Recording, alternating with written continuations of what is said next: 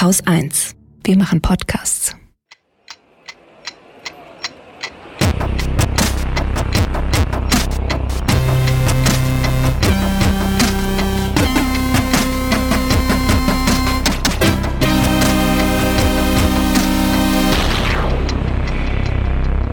Willkommen zur Wochendämmerung mit Holger Klein und Katrin Rönecke. Heute ist Freitag, der 14. Juni und jetzt gerade zur Stunde, also während wir aufnehmen, stehen vor dem Amtsgericht Tiergarten wahrscheinlich hunderte Menschen, hoffentlich tausende Menschen, die sich mit zwei Ärztinnen solidarisch zeigen, die dort gerade vor Gericht stehen. Mhm. Und zwar äh, stehen die dort vor Gericht, obwohl die SPD einen angeblich guten Kompromiss in Sachen Paragraph 219a, also was das ganze nee, Werbeverbot bitte. für Abtreibung angeht, genau, äh, herausgehandelt haben will. Eine der Ärztinnen steht vor Gericht, weil sie auf ihrer Webseite den folgenden Satz stehen hatte, Zitat, auch ein medikamentöser, narkosefreier Schwangerschaftsabbruch in geschützter Atmosphäre gehört zu unseren Leistungen. Dafür stehen die vor Gericht. Dafür steht sie vor Hat Gericht. dieser Yannick Hendricks die wieder verklagt oder wer, wer ist da jetzt? Ich glaube, das war Klaus Günther Ann. Es sind ja insgesamt zwei, Yannick Hendricks und Klaus Günther Ann. Das sind die beiden, ja. die äh, das Internet nach Leuten, nach Ärztinnen und Ärzten absuchen, die sie dann anzeigen und dann vor Gericht bringen. So. Ähm, sie hätte das Ganze natürlich von ihrer Webseite nehmen können. Das hat die Staatsanwaltschaft ihr angeboten. Wenn sie das runternehmen, dann stellen wir das Verfahren ein. Hat sie aber nicht. weil sie nämlich sagt, nicht dieser Satz muss verschwinden, so, der ist gut so, wie er ist und der ist auch wichtig für die Frauen, sondern was verschwinden muss, ist dieses beschissene Gesetz. Also geht das weiter. Das geht weiter. Das Schöne, hat die SPD ja jetzt eine neue Chance zu zeigen, dass sie nichts taugt. ja, tatsächlich. Also ähm, ich habe gestern einen lila Podcast zu dem Thema veröffentlicht und zwar habe ich da mit einer Frauenärztin, Gabriele Halder, gesprochen, die kämpft seit Jahrzehnten für sie nennt es einfach Frauengesundheit. Also sie sagt, es geht hier darum, dass Frauen eine Möglichkeit haben müssen, wie damit umgegangen wird, wenn sie ungewollt schwanger werden. Und solange wir kein Verhütungsmittel haben, das 100 Prozent Sicherheit bietet, brauchen Frauen eine Möglichkeit, damit umzugehen, wenn sie ungewollt schwanger werden. Und sie sieht es als ihre Pflicht als Ärztin, Frauen in solchen Situationen auch kompetent helfen zu können. Und die hat auch gesagt, also diese ganze Sache, wie die SPD das gemacht hat, Andrea Nahles, die ja auch ähm, das gerechtfertigt hat und gesagt, das ist eine super Lösung, ein super Kompromiss, das sei eigentlich einer der Sargnägel der SPD gewesen. Und mit ihr, und ich habe einen kleinen Ausschnitt aus dieser Sendung mitgebracht, das verlinken wir dann natürlich in den Show Notes. Also die ganze Sendung ist toll, weil äh, du sie gemacht hast weil ich sie gemacht habe, nein, weil das zwei tolle Gäste waren einfach. Die zweite ist Amelie Kohland von Medicines for Choice in Berlin. Das ist eine Gruppe, die sich gegründet hat, um im Medizinstudium in Berlin an der Charité auch den Schwangerschaftsabbruch zu lehren, was vorher nicht Ja, das ist das Krasse, ne? Das war mir bis vor ein paar Monaten, als ich ein entsprechendes Feature im Deutschlandfunk, glaube ich, gehört hatte, war mir überhaupt nicht klar, dass sowas gar nicht zur Arztausbildung gehört. Was aber sehr wohl zur Arztausbildung gehört, ist dieser Homöopathie-Schwachsinn. Das muss man sich mal vorstellen. Da wird Scharlatanerie gelehrt, aber Sachen, die wirklich sinnvoll sind, nicht. Ja, genau. Das ist unglaublich. Unglaublich ist das. Und das, was ich mich ja immer frage und was wir uns eigentlich alle fragen, ist, warum haben wir eigentlich dieses Gesetz? Warum ist es überhaupt hm. noch da? Warum wurde es nicht längst irgendwie abgeschafft? Ähm, warum dieser Wunsch auch von diesen Leuten wie Yannick Hendricks oder Klaus Günther An, ja, dieser große Wunsch, Frauen da an der Stelle zu regulieren und zu sagen so, ah ja, wir müssen unbedingt dieses Leben schützen. Ja, auch mit der Rückendeckung des Bundesverfassungsgerichts, das muss man ja auch noch dazu sagen. Ne? Also das hat ja Mitte der 90er entschieden, das Leben, das potenzielle Leben im Bauch dieser Frau muss geschützt werden. Und zwar wirklich so deutlich geschützt werden, dass die Frau im Grunde die Pflicht hat, jedes Kind auszutragen. Mhm. Auch wenn sie ungewollt schwanger ist. So, und die Frage, warum ist es so, hat äh, Gabriele Halder ganz schön beantwortet, finde ich. Das habe ich mal mitgebracht. Äh, meine Theorie ist, es hat was mit der Kontrolle der Frau zu tun. Wir haben so viele überzählige Embryonen, die also alle potenzielles Leben sind und die verdümpeln in irgendwelchen Einrichtungen, die also Reproduktionsmedizin machen, werden dann auch entsorgt. Und keiner kümmert sich um diese potenziellen Menschen. Aber wenn diese Embryonen in der Frau sind, dann plötzlich werden die ganz heilig. Dann werden die schützenswert. Das heißt also, es ist die Frau, es ist nicht der Embryo, es ist die Frau. Also die Frau soll nicht bestimmen. Jo, das ist ihre Erklärung. Schöner Spin. Ja, da kommt dann natürlich auch noch dazu, dass ähm, glaube ich, zum, also es wäre zumindest so meine, mein Erklärungsansatz auch noch, dass wir noch viel zu stark religiös beeinflusst sind Ja, ja, total. als Gesellschaft. Also die Religion ist einfach noch nicht weit genug zurückgedrängt dahin, wo sie nicht mehr als Argument dienen kann, weil sie ja kein Argument ist. Also letztendlich ist Religion nur ein Wahn, dem sehr viele Menschen anhängen. Darum heißt es halt nicht mehr Wahn. so, das müsste man da eigentlich, finde ich, auch bei Gesetzgebung und auch sowas wie Rechtsprechung dann, ähm, insbesondere Verfassungsgerichtsbarkeit, in Betracht ziehen. Aber es funktioniert halt leider nicht, weil die Religionsgemeinschaften einfach immer noch einen sehr, sehr großen ja, populistischen Hebel im Grunde in der Hand haben, indem sie sagen, wir bestimmen, was das Volk zu wollen hat. Also, ne, was heißt, ist noch nicht mal wirklich populistisch, weil die sagen ja gar nicht, wir sind das Volk, sondern äh, sie wollen ja über das Volk bestimmen. Und solange wir das nicht rauskriegen, werden wir dieses Ding auch nicht in den Griff kriegen. Und ich glaube, das ist außerdem auch, ich weiß nicht, ob du diesen Effekt kennst bei Menschen, die religiös aufgewachsen sind und dann später zur Vernunft gekommen sind. Diesen Menschen hast du anders als bei Menschen, die nicht religiös aufgewachsen sind, hast du bei den Menschen, die später von der Religion weggekommen sind, immer noch so einen Restzweifel, ob es nicht vielleicht doch sowas wie Gott gibt. Kennst du diesen Effekt? Ja, absolut. Und ich glaube, dass selbst da, wo wir uns für aufgeklärt halten, also die Religion nicht mehr als Maßstab unseres Handelns und Denkens verstehen, dass wir selbst da so stark geprägt sind, christliches Abendland ist da ja so ein Stichwort, so stark geprägt sind, dass wir unwillkürlich diesen Religionsargumenten auf den Leim gehen.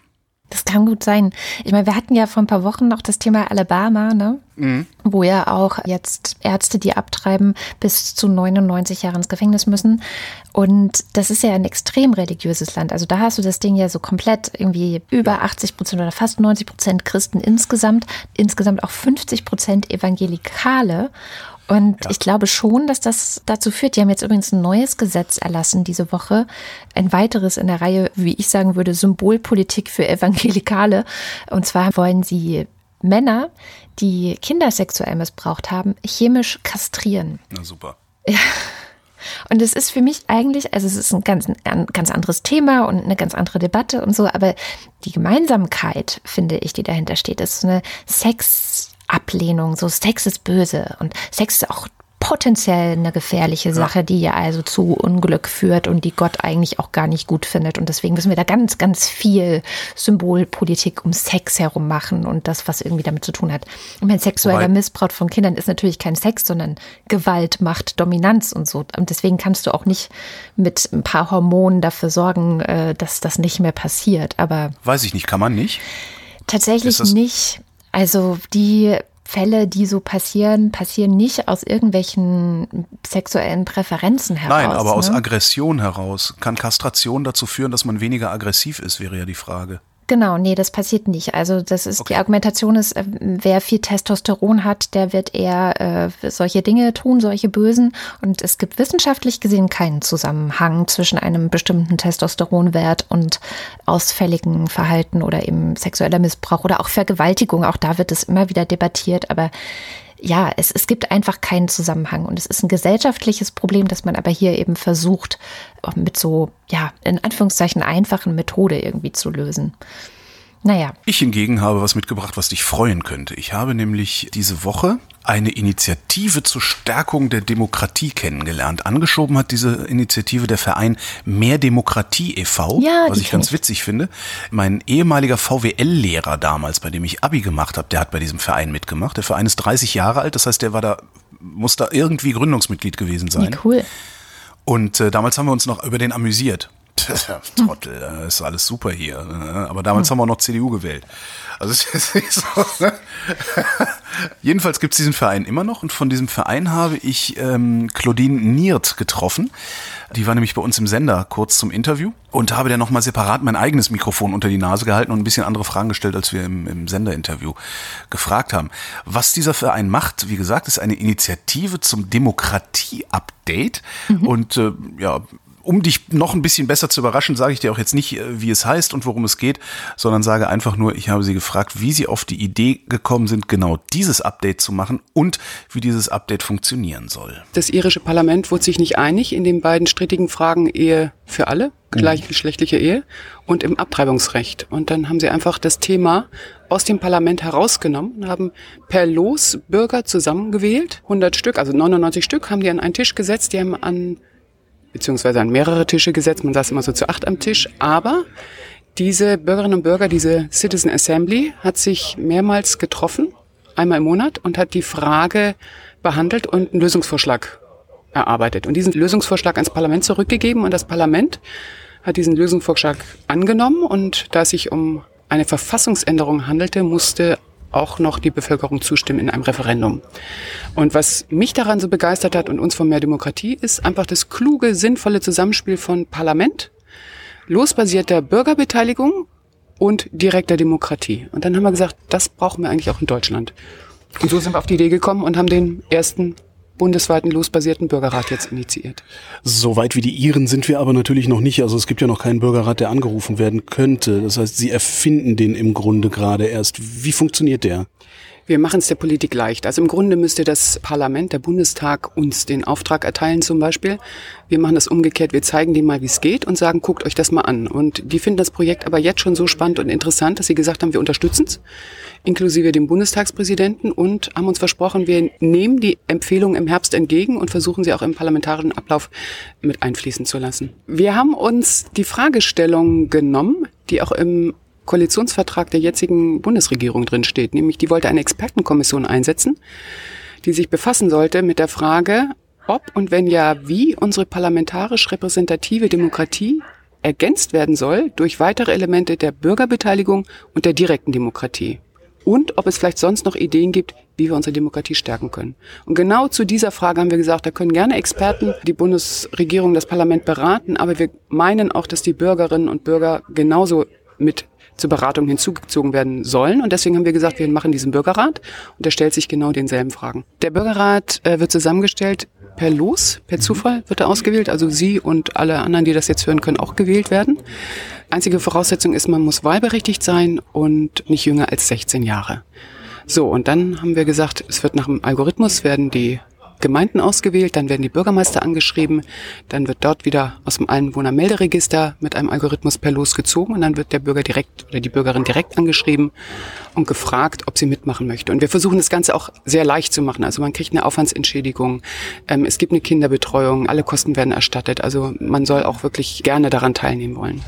Jetzt ist ja, dass die Politik sagt, äh, wir finden das gut, was ihr macht, macht mal ein paar Vorschläge. Die eine Sache, dass diese Vorschläge dann auch tatsächlich hinterher in die politische Arbeit überführt werden, ist eine andere Sache. Ähm, haben Sie da genug Vertrauen, meinetwegen auch in den Bundestagspräsidenten? Weil sagen kann ich viel. Das eine ist das Vertrauen, aber wir sind auch wachsam. Also wir haben einen Beirat gebildet, in dem elf zivilgesellschaftliche Organisationen drin sitzen, um dem Ganzen auch gesellschaftlichen Nachdruck zu verleihen. Und da sitzen dann zum Beispiel der DGB drin oder der Bund der Steuerzahler oder der Zentralrat der Katholiken oder ähm, der Deutsche Städte- und Gemeindeverbund und der BUND und Allianz für Gemeinnützigkeit und Allianz für vielfältige Demokratie. Und ich kriege jetzt nicht alle Elbe zusammen, aber das ist ein ziemlich großes, starkes Bündnis, was auch mit hinter diesem Prozess stehen wird und auch, wenn wir die Empfehlungen übergeben, auch wachsam dabei ist, dass die Empfehlungen dann umgesetzt werden können.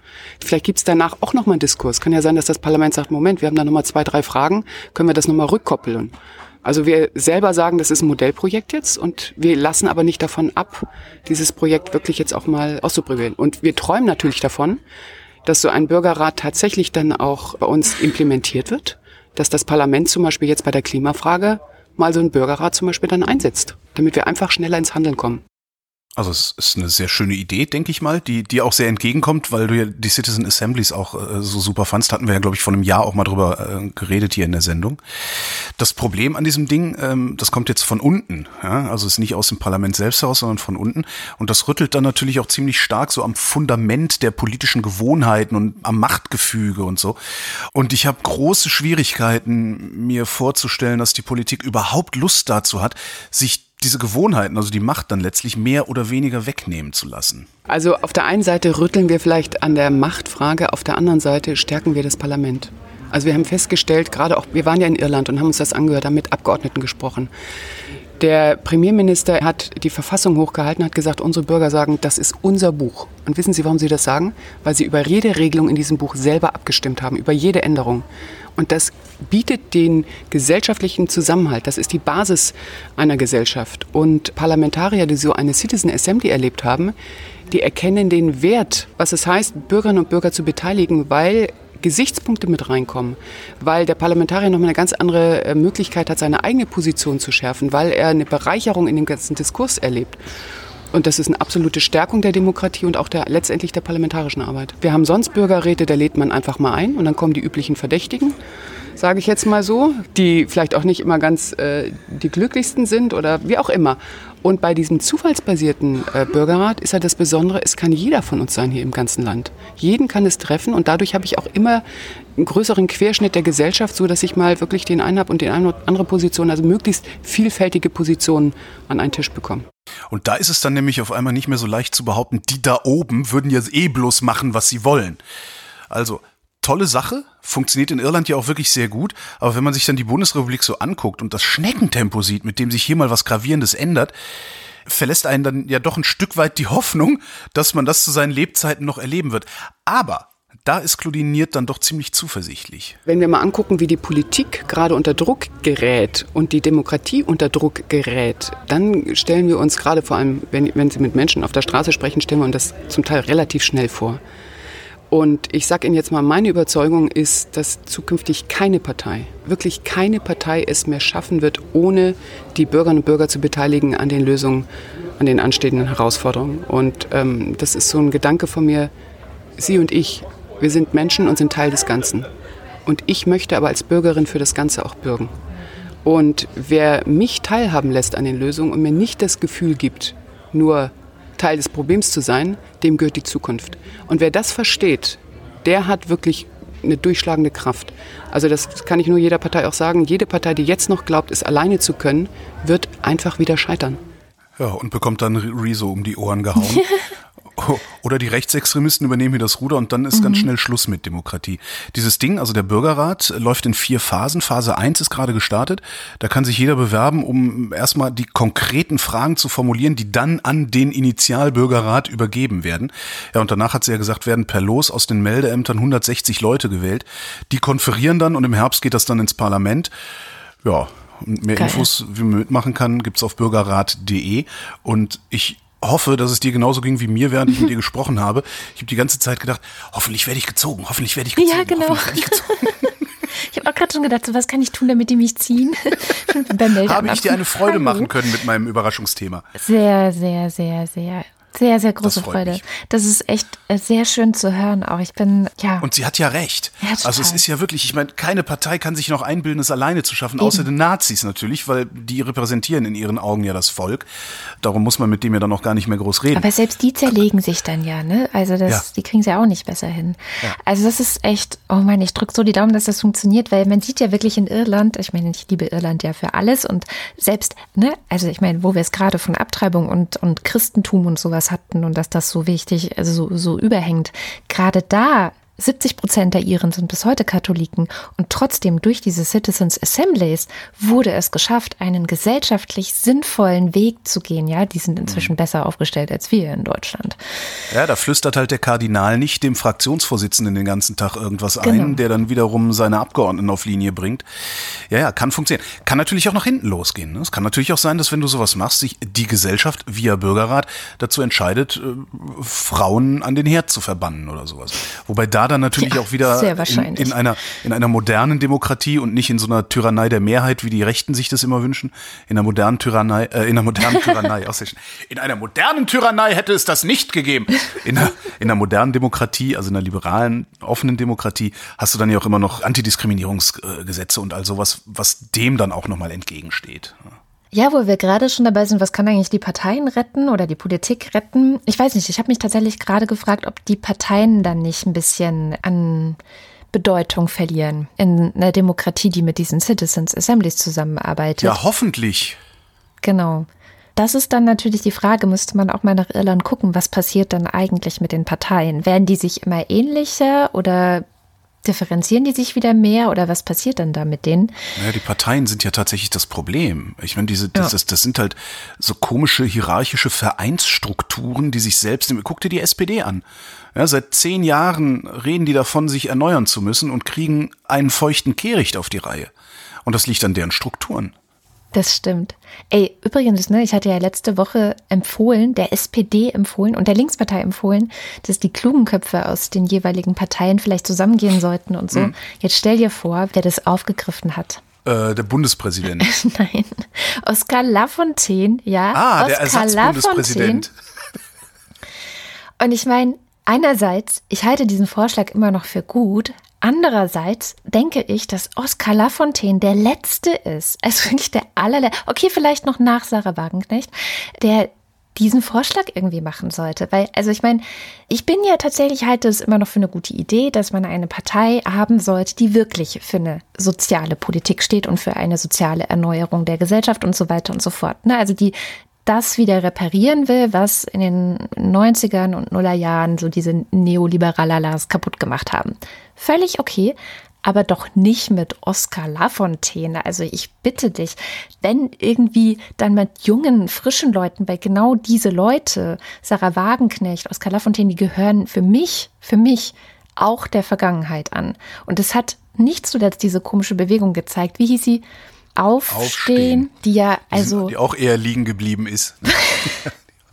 ja, die vor allem den großen Fehler gemacht hat, was ja jetzt diese Sozialdemokraten in Dänemark auch machen, dass sie gesagt haben, so ja, okay, dann sind wir halt auch nationalistisch. Wenn das das ist, was die Leute wollen, das können wir auch. Nationalismus, ja, voll geil.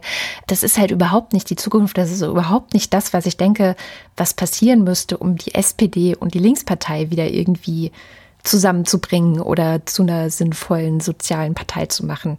Naja, also, ja, aber die können einfach in Rente ja gehen, finde ich, und gut sein lassen so. Das würde ja nicht unter maßgeblicher Beteiligung Oskar Lafontaines passieren. Oskar Lafontaine ist halt einfach nur ein Prominenter in der Linkspartei, der das laut sagen kann und es deshalb laut gesagt hat. Das heißt ja nicht, dass er dann hinterher Parteichef wird oder so. Von daher müsste man schon mal die Kirche im Dorf lassen. Und das Interessante daran, dass Oskar Lafontaine sowas sagt, ist ja eigentlich, dass Lafontaine damals aus dem ersten Kabinett Schröder als Finanzminister raus ist und mhm. dann hinterher die WASG gegründet hat, die sich dann ne, und so weiter. Mhm. Nämlich genau weil die SPD vom rechten Weg abgekommen, beziehungsweise den rechten Weg beschritten hat, vom richtigen Weg abgekommen ist. Jetzt aber die SPD ein so klein geriebener Haufen Elend ist, dass es tatsächlich funktionieren kann in einer Fusion mit der Linkspartei, dass die Themen der Linkspartei auch tatsächlich wieder in die SPD reinkommen, mhm. also dass die SPD auch tatsächlich wieder sozialdemokratisch wird. Das finde ich ja das, das eigentlich Spannende daran. Die SPD ist zumindest in der Wählergunst so schwach, dass das ein Gewinn für die SPD ja. wäre, mit der Linkspartei zusammenzugehen. Bei 25, 30, 35 Prozent, da können die immer von oben herab sagen, ja, hier, ihr, ihr Schmuddelkinder, mit euch spielen wir nicht. Aber so langsam wird die SPD selber zum Schmuddelkind und muss sich mal überlegen, ob sie da nicht vielleicht die letzten 20 Jahre ein bisschen die falsche Haltung den anderen Schmuddelkindern gegenüber hatte. Ja. Das finde ich das Prickelnde daran. Na, schauen wir mal. Apropos Prickeln.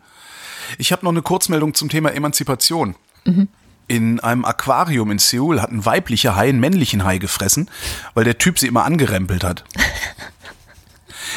Schön, ne? Experten gehen jetzt davon aus, dass sie ihn bald wieder auskotzen wird, weil die den nämlich nicht verdauen kann. Oh. was man vielleicht auch noch dazu sagen muss, ist, dass die Dame einen Meter länger war als der Typ, was dann allerdings wieder für eine strukturelle Benachteiligung der Männchen in diesem Becken sprechen würde. Mhm. Bloß halt andersrum. Ne? Also, ja, there's always a bigger fish, habe ich gedacht. Oh Mann, aber was hat, also was, was lernen wir daraus? There's always a bigger fish. Ja. There's always a bigger fish. Die Haie machen das übrigens, weil sie erschrecken. Also Haie haben ein relativ großes, wie nennt man das? Also brauchen viel Raum um sich herum. Mhm. Und wenn dann irgendwas kommt und sie anrempelt, schnappen die. So, und der war irgendwie äh, falscher Weg. Und dann hat die Haien geschnappt, hat ihn auch am Kopf erwischt, hat also angefangen, ihn mit dem Kopf zuerst runterzuwürgen. Okay. Es, gibt ein super Video, verlinken wir. Sieht super aus. Oh Gott. Hängt so ein kleiner Hai aus dem Maul vom großen Hai raus. Ja. Okay, ich habe noch ein Thema von letzter Woche. Du hast mich ja so ein bisschen kalt erwischt wie ja. die Haien den Hai, ähm, weil du mich gefragt hast, ob ich eigentlich für eine bedingungslose Grundrente sei. Und ich ja. habe ja gesagt, ich bin dagegen, und habe jetzt Rückenwind bekommen von Waren einem ein paar schöne Kommentare auch im ja, Blog. genau, von einem Hörer der Wochendämmerung, Tarifkenner, der im Blog geschrieben hat. Ach, das ist ein ganz unangenehmer Typ. Der hat oft, der hat viel zu oft recht. Ja. Ich, ich mag ich das nicht. Auch, nee. Der ja. kennt sich viel zu gut aus und hat viel zu oft Ja, recht. ist Geh viel weg. zu schlau. Schlimm Wie sowas. stehen wir denn da? Ja, Unterminiert hier unsere Deutungshoheit.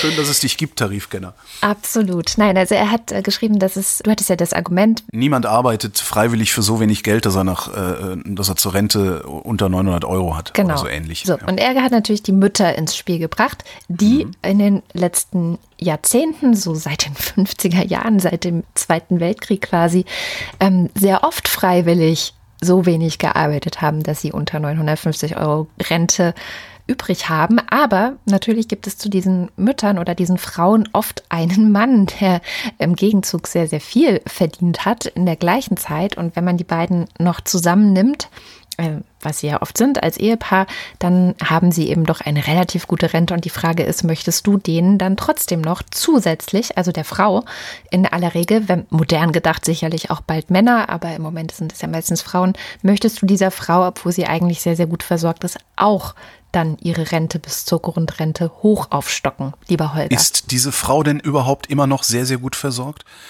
Hat die denn überhaupt einen Mann, mit dem sie zum Zeitpunkt seines Ablebens verheiratet ist, sodass sie diese 60 Prozent seiner Rente überhaupt bekommt? Das hat nämlich auch der Ralf gefragt, auch in den Kommentaren der Wochendämmerung, dass ja die Scheidungsrate momentan bei irgendwie um die 40 Prozent liegt und gleichzeitig die Männer ja auch viel früher sterben als die Frauen. Das heißt, oft stehen die Frauen hinterher alleine da, haben nicht so viel Witwenrente oft. Also es kommt ja immer auch drauf an. Und ich finde, sie haben beide recht, aber im Grunde hat der Ralf nur ein Argument gebracht, unter welchen Bedingungen die Frau dann die Grundrente bekommen sollte. Und da sind wir bei der Bedürftigkeitsfrage. Genau. Wenn nämlich beide, also jetzt mal modern gedacht, ähm, äh, haben wir einen Mann, der von der Frau die letzten Jahrzehnte durchgefüttert wurde, dann haben die ja auch die ganze Zeit noch vom Ehegattensplitting profitiert, das darf man auch nicht vergessen. Also haben quasi sowieso schon zusätzlich, also durch dieses Modell, für das sie sich entschieden haben, zusätzlich Geld in den Allerwertesten gesteckt bekommen, ist natürlich die Frage, ob, sie haben sich sicherlich auch ausgerechnet, ob es nach der Rente, ob es dann zum Leben reichen wird, ähm, ist natürlich die Frage, sollst du denen das dann geben? Ich finde nein. Ja, und ich bin versucht, meine Haltung zu ändern, ja. ich meine, man kann es ja einfach prüfen. Und wenn man dann rausfindet, so, oh, die, die Frau ist ganz alleine und hat ein bisschen weniger als 950, dann ist es für mich was anderes. Was mich an Bedürftigkeitsprüfungen insgesamt stört, Ja. ist dieses Betteln gehen müssen dabei. Dass du hingehen musst und sagen musst, hier, es reicht nicht und so, dass ich, ich, äh, wenn wir einen Weg finden würden zu sagen, wir erkennen automatisch von, von Amts wegen, ob du bedürftig bist oder nicht und stocken das dann auf. Wenn es diesen Weg gäbe, dann wäre mir das, glaube ich, lieber. Aber ich finde dieses, du hast dein Leben lang gebufft. Ja? Und jetzt sollst du auch noch zum Amt gehen. Da sitzt dann irgendwie so ein Sachbearbeiter, der Menschen hasst, was ja gerade bei so Versorgungsämtern total oft der Fall zu sein scheint. Und vor dem sollst du dich dann auch noch irgendwie nackig machen und so.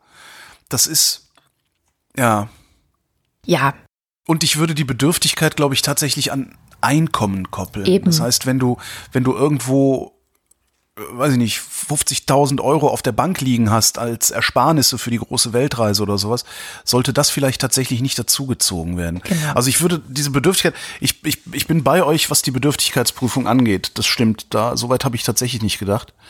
Aber ich würde das anders ausgestalten wollen. Also den Prozess der Bedürftigkeitsprüfung würde ich mir humaner wünschen. Ja, vielleicht, So. also man kann es ja auch viel einfacher gestalten. Ich meine, bei diesem Hartz IV ist das ja auch ein völlig überzogenes, ähm, also was du da alles Ja, abliefern da geht's musst. ja auch um was ganz anderes. Ja, Bei Hartz IV geht's ja, trotzdem. geht's ja um was anderes als darum, Menschen irgendwie ein auskömmliches Leben zu ermöglichen. Da geht's ja darum, die Menschen zu zwingen, arbeiten zu gehen. Das ist ja nochmal was ganz anderes, was, die da, was da passiert. Ich vergleiche das immer mit sowas wie zum Beispiel Bewohnerparkausweise. Ne? Ich wohne hier in Berlin und es geht darum, dass ähm, Leute, die hier wohnen, kriegen so Parkausweise, dass sie nicht dafür zahlen müssen, wenn sie hier parken. Ja? Also das Ordnungsamt aller anderen sagt das Ordnungsamt ein und gibt dann ein schönes Knöllchen. Und Parkraumbewirtschaftung kann man übrigens super auf Schalalalala reimen. Und was man da einreichen muss, um eben diesen kleinen Kleber äh, auf sein Auto zu kriegen, ist nicht viel. Du musst nur einreichen, das ist mein Auto und ja, ich wohne hier. Und ich glaube, wenn man das so machen würde bei dieser Bedürftigkeitsprüfung für die Grundrente, so ich lebe alleine und das ist mein Einkommen und dann kriegt man die, das würde doch reichen, oder? Ja, dann hast du aber wieder das Problem mit verschiedenen Einkommensarten. Ich weiß leider nicht, habe ich mich noch nicht drum gekümmert, weil ist noch ein paar Jahre. Ich weiß nicht, inwieweit das mit der Versteuerung, also Renten sind ja auch steuerpflichtig, aber auch nur ab einer bestimmten Höhe.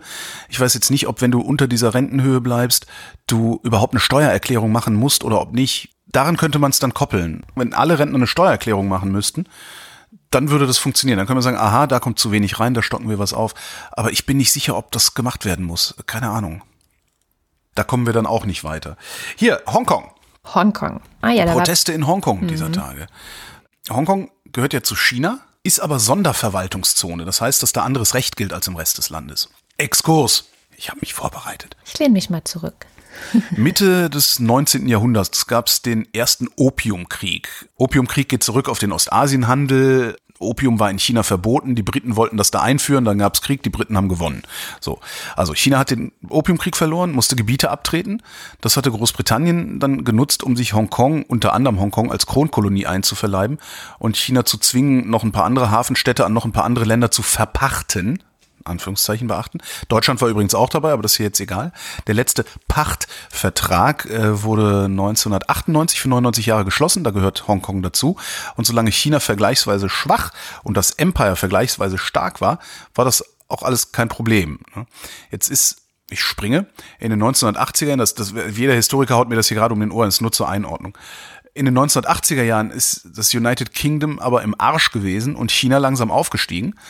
Und dann haben die Chinesen halt darauf bestanden, dass England sich gefälligst an die Pachtverträge hält. 30 Jahre vorher hatten die Briten noch versprochen, äh, diese, man nennt die übrigens ungleiche Verträge, die da geschlossen wurden. Ähm, ungleiche Verträge sind Verträge, die der Stärkere dem Schwächeren aufzwingt, sodass es dann so aussieht, als hätte der den Vertrag geschlossen. Zwangsanleihe Griechenland ist auch so eine Geschichte in Deutschland. Die, mhm. die haben das auch gut hingekriegt im Dritten Reich. 30 Jahre vorher, irgendwann kurz nach dem Zweiten Weltkrieg, hatte Großbritannien China noch versprochen, ja, diese ungleiche Verträge, wir machen das alles rückgängig, haben sie aber nicht gemacht, Versprechen gebrochen, was man halt so macht, wenn man der Stärkere ist jedenfalls. Ähm, Großbritannien hatten, und China hatten sich dann darauf geeinigt in den 80er Jahren, 1980er Jahren, dass Hongkong nach 99 Jahren, 1997 an China zurückfällt.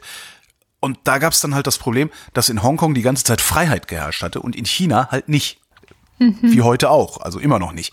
Freiheit führt meistens zu Wohlstand, und der war in Hongkong sehr, sehr groß, vor allem auch, weil das eher so eine Ferengi-Freiheit war, also Finanzzentrum, äh, bla, wo echt aberwitzig viel Geld gemacht worden ist.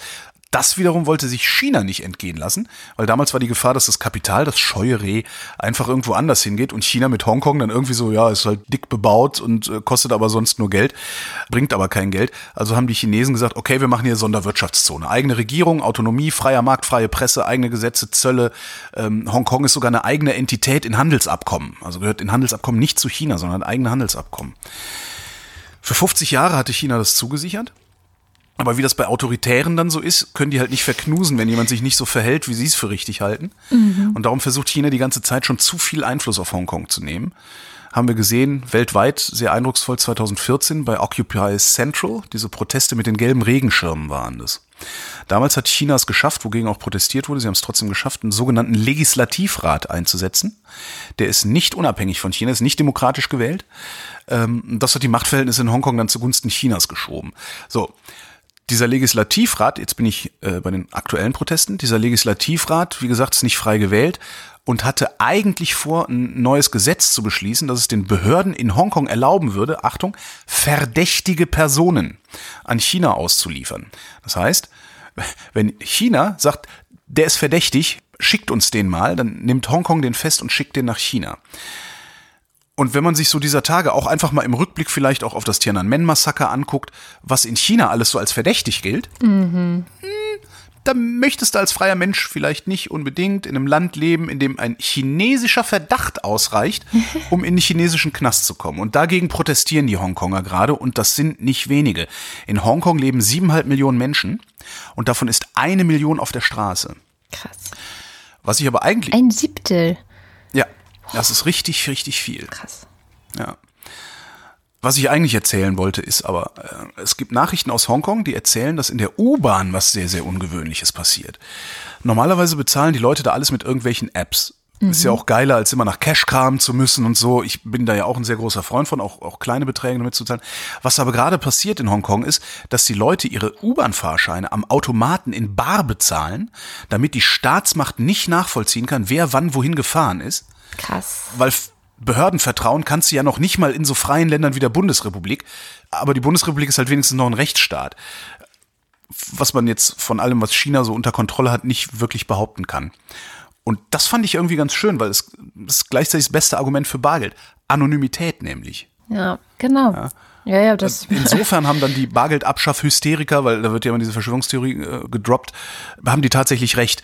Und ich möchte aber bitte trotzdem, dass die Servicewüste Deutschland langsam mal da ankommt, wo ich nicht mehr gezwungen werde, mit Bargeld zu zahlen, sondern die Wahl habe. Und dann könnt ihr auch gerne alles Bargeld größer als 10 Euro abschaffen, weil ich brauche es nur für Bütchen, Bettler und die U-Bahn. Und wie soll man dann rausgeben? du Witzbold. Die rausgeben. Naja, größer wenn du, als 10 Euro? Ach so, größer als 10 Euro abschaffen. Ja, genau, kleiner als 10 Euro. Kleinste Münze 10 Euro. Oder wir machen nur noch 10 Euro Münzen, kein anderes Geld. Alles kostet 10 Euro. Alles kostet 10 Euro. Es sei denn, du zahlst. 10 Euro Das Land. ist mir alles zu verrückt. Ja, aber fand ich irgendwie ganz witzig. Ähm, Es gibt ein sehr schönes Foto dazu, auch das verlinken wir auch einfach mal in den Shownotes und äh, auch noch einen ganzen Arsch voll Links, sodass sich jeder selbst drauf schaffen kann, was in Hongkong passiert, beziehungsweise wie Hongkong zu dem Hongkong geworden ist, das wir heute sehen.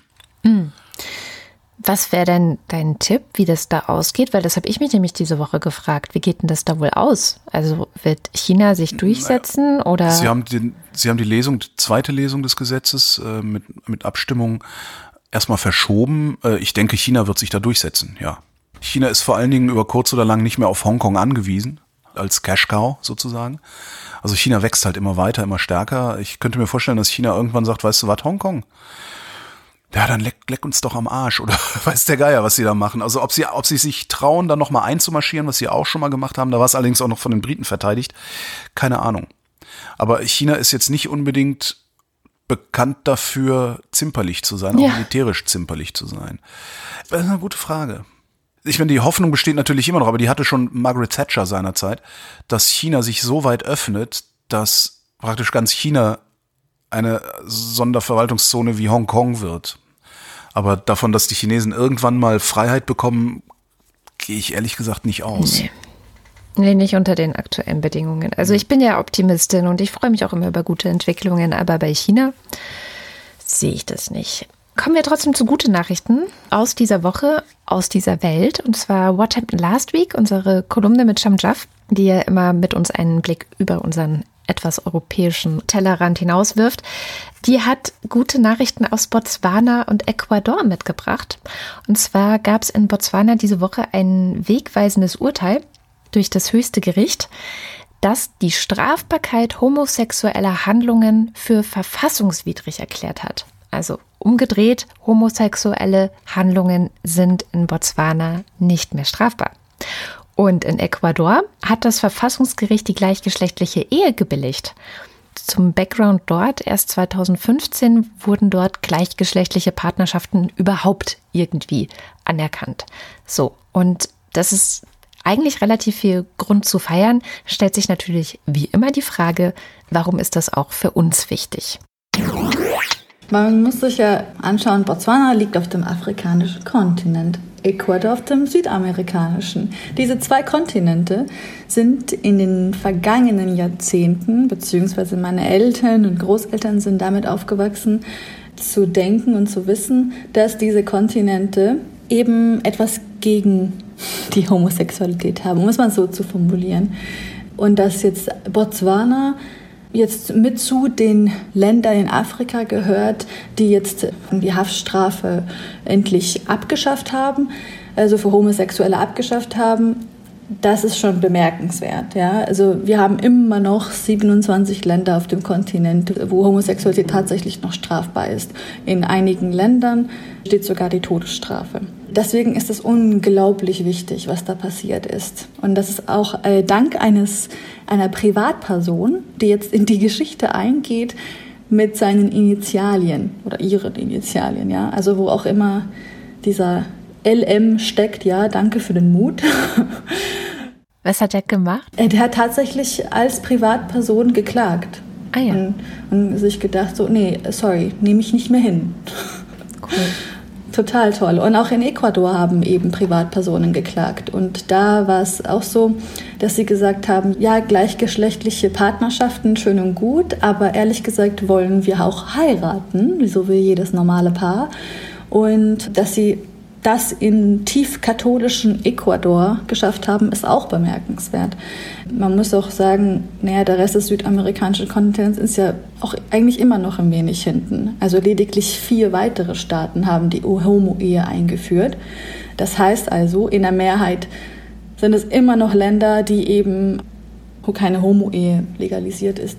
Also ich glaube, das Schönste, was wir daraus lernen können, und nicht nur diese Woche, sondern dieses ganze Jahr, würde ich sagen. Also unsere Gesellschaften werden tatsächlich immer gerechter. Auch in den Industriestaaten sogar. Also wir können jetzt nicht sagen, oh, Lateinamerika und Afrika, die haben ja noch so viel zu tun. Wir haben in den Industriestaaten ja, die Homo-Ehe ist jetzt offiziell auch in Österreich seit diesem Januar legal und in Taiwan als erstes asiatisches Land seit letztem Monat ja, man muss das auch so ein bisschen mitverfolgen, alles, was da passiert gerade. Das mag für mein, manche vielleicht äh, langsam wirken, aber für mich ist das echt ein, also in den letzten 20 Jahren hat sich die Anzahl der Länder, die eben Homosexualität legalisiert haben, beziehungsweise Homo-Ehen jetzt eingeführt haben, das ist rasant gestiegen. Und das ist super toll. Ich wünsche mir das natürlich aber auch für den Nahen Osten, also beziehungsweise für den muslimischen Raum. Da gibt es leider eben die meisten Todesstrafen und äh, da sind wir noch ein bisschen weiter entfernt von der Realität, dass Homosexualität äh, etwas Normales ist. Aber gut, ich meine, diese letzte Woche war ja auch sozusagen das 25-jährige Jubiläum, dass wir in Deutschland unser Paragraphen 175 abgeschafft haben, dass wir dann gesagt haben, ja du, wir müssen jetzt Homosexuelle nicht mehr bestrafen, das dafür, dass sie jetzt homosexuell sind. Also das ist auch schon nicht vor allzu langer Zeit. Mm. Das da habe ich ja noch gern. gelebt. Ja, genau, da haben wir schon gelebt. Das ist schon ja. mittlerweile eine Kategorie. Ne? Da, da, haben wir schon gelebt, da war das noch ja. nicht in Ordnung. Liebe Scham, vielen herzlichen Dank. Ja, sehr gerne. Und bis nächste Woche. Bis nächste Woche. Ach ja, und Happy Pride Month, ne? Happy Pride Month. Hätten wir fast vergessen. ja, äh, Pride Month, also das ist so ein bisschen wie Black History Month. Das ist ein Monat, in dem daran erinnert werden soll oder in dem gedenkt wird, dass wir mit Homosexualität in der Welt nicht immer so offen und umgegangen sind. Auch nicht in Deutschland oder auch in der westlichen Welt nicht. Kommen wir zu einer Verhaltensänderung. Weil Kükenschreddern bleibt erlaubt. Ah. Ja, ich schredder jetzt Küken. Nee. nee. Also, Hintergrund. Steigst die, du auch die, in das Geschäft ein?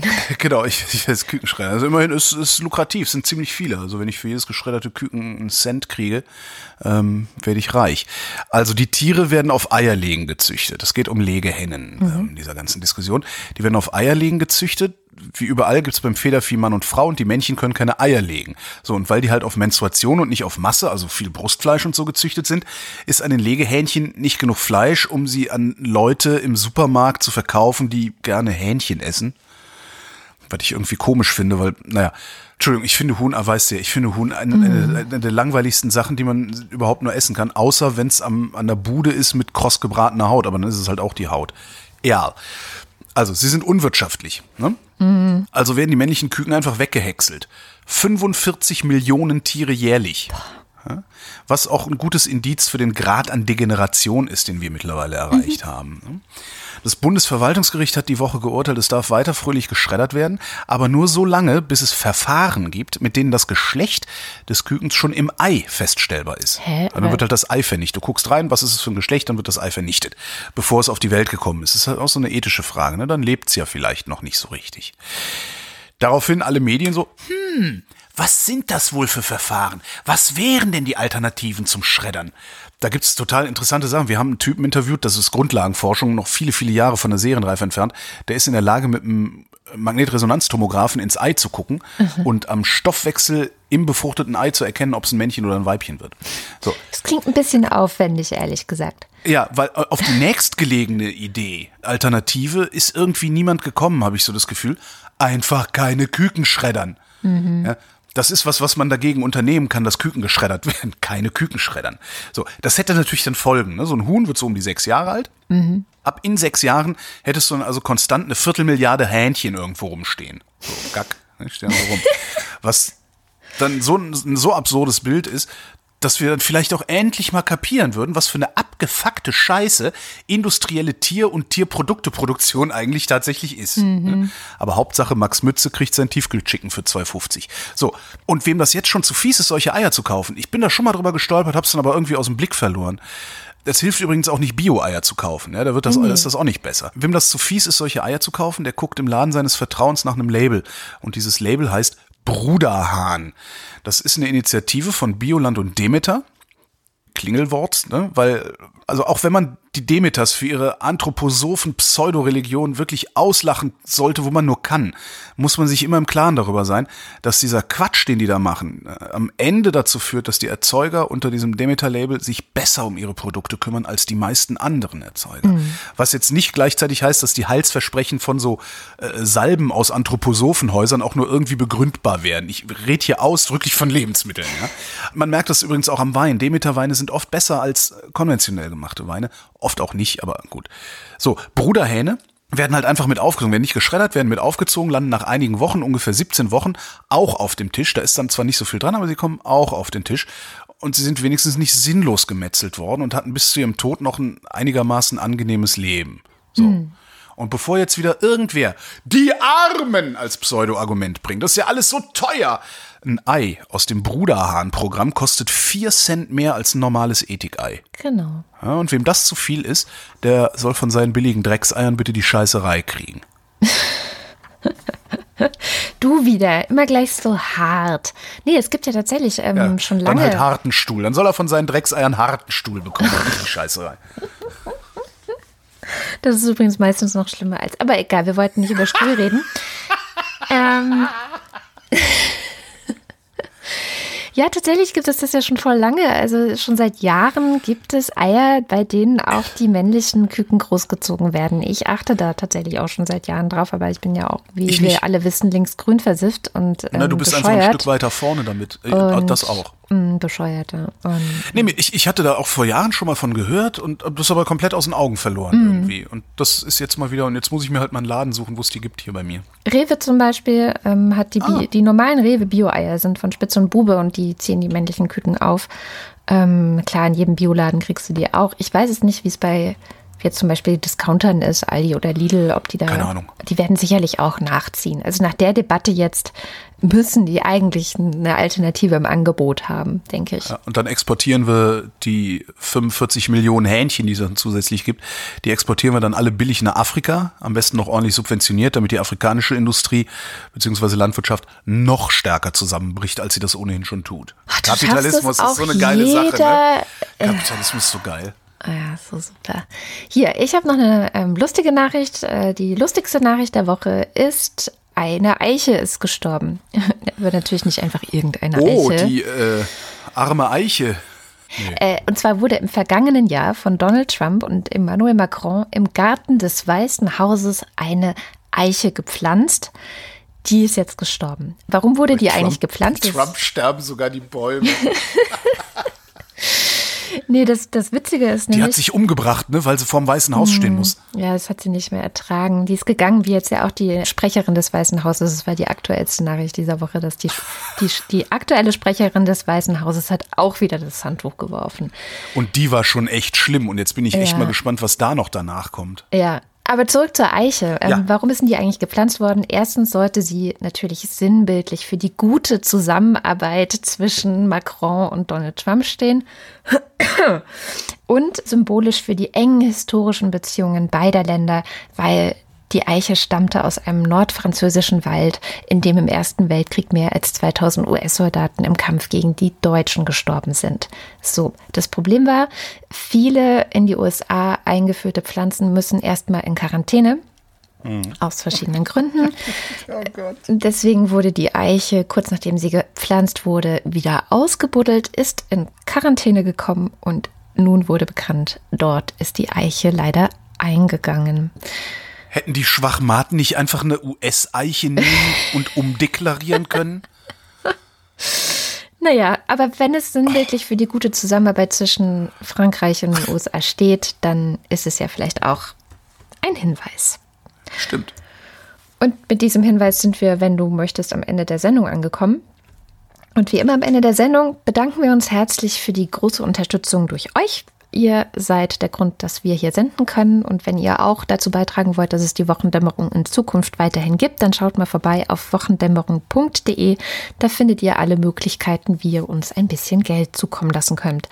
Der Fanclub und die Ultras, die machen das über Steady, werfen einen ziemlich großen Betrag in den Topf und als Dank lesen wir am Ende jeder Sendung ihre Namen vor und das kommt jetzt.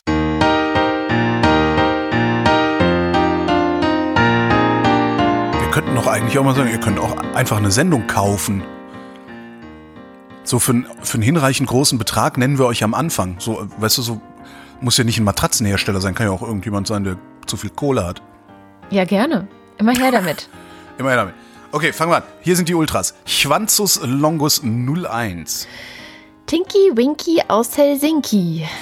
Thomas Brandt. Marc Bremer. Der Datenschutzbegeisterer. Oliver Delpi. Matthias der Jong. Reto Di Giotto Isola Bella. Markus Dietz. Roger Eberling. Christopher Etzel. Erik Fröhlich. Benjamin Harnack. Norman Holz. Adrian Hönig. Katharina Höh.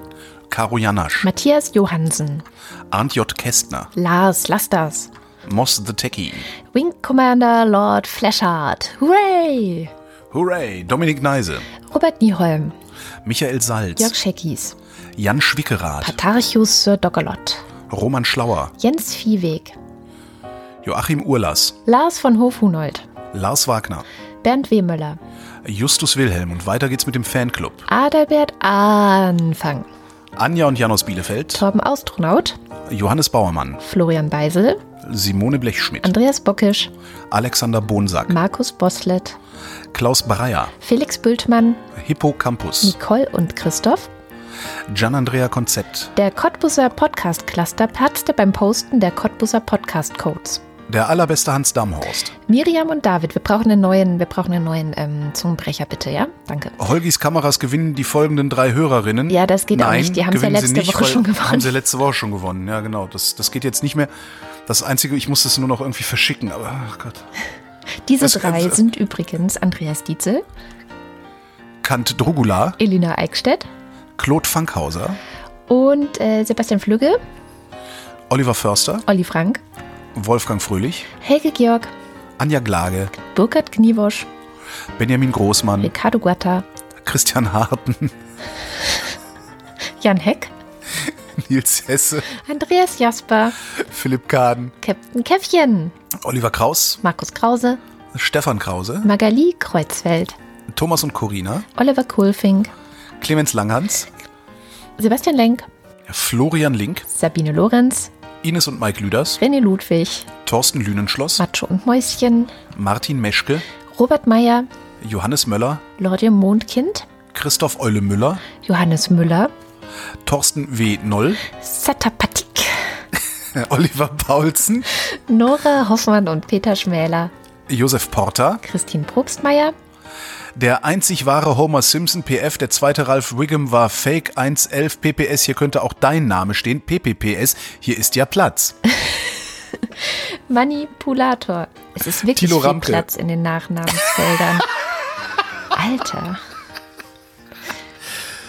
Äh, Marco Richter, Christian Rohleder, Pia Römer, Sven Rudloff, Ruth Rutz, Jürgen Schäfer, Christian Schluck, Raimo Schmidt, Niklas Schreiber, Jens Sommerfeld, Marie Stahn, Christian Steffen, Ines und Tina, Elli und Johann, Martin Unterlechner, Andrea Vogel, Fabian Fenske, Yannick Völker, Heraklit von Ephesos, Elegia von Huxarien, Stefan Wald, Nies Wechselberg, Linda Wendisch, Michael Wesseling, die obligatorische Höflichkeitsfrage, wie geht's uns denn heute?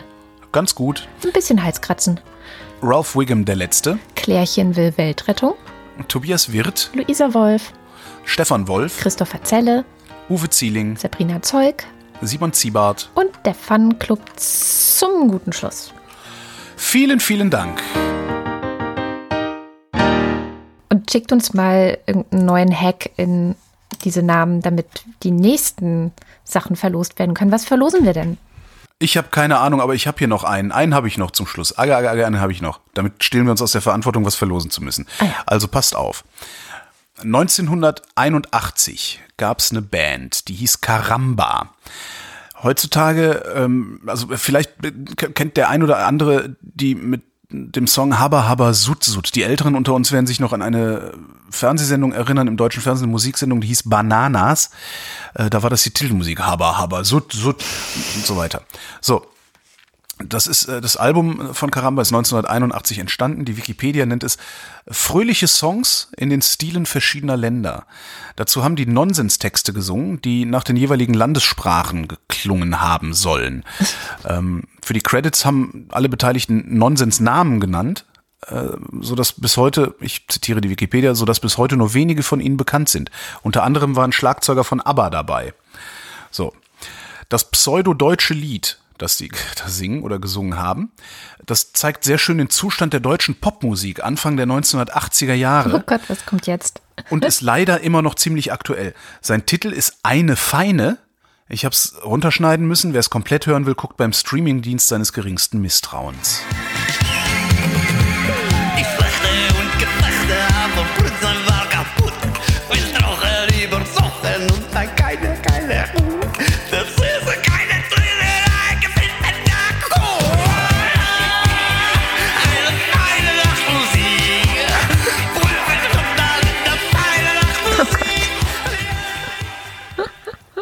Und mit dieser feinen Lachmusik endet die Wochendämmerung vom 14. Juni 2019. Wir danken für die Aufmerksamkeit. Tschüss.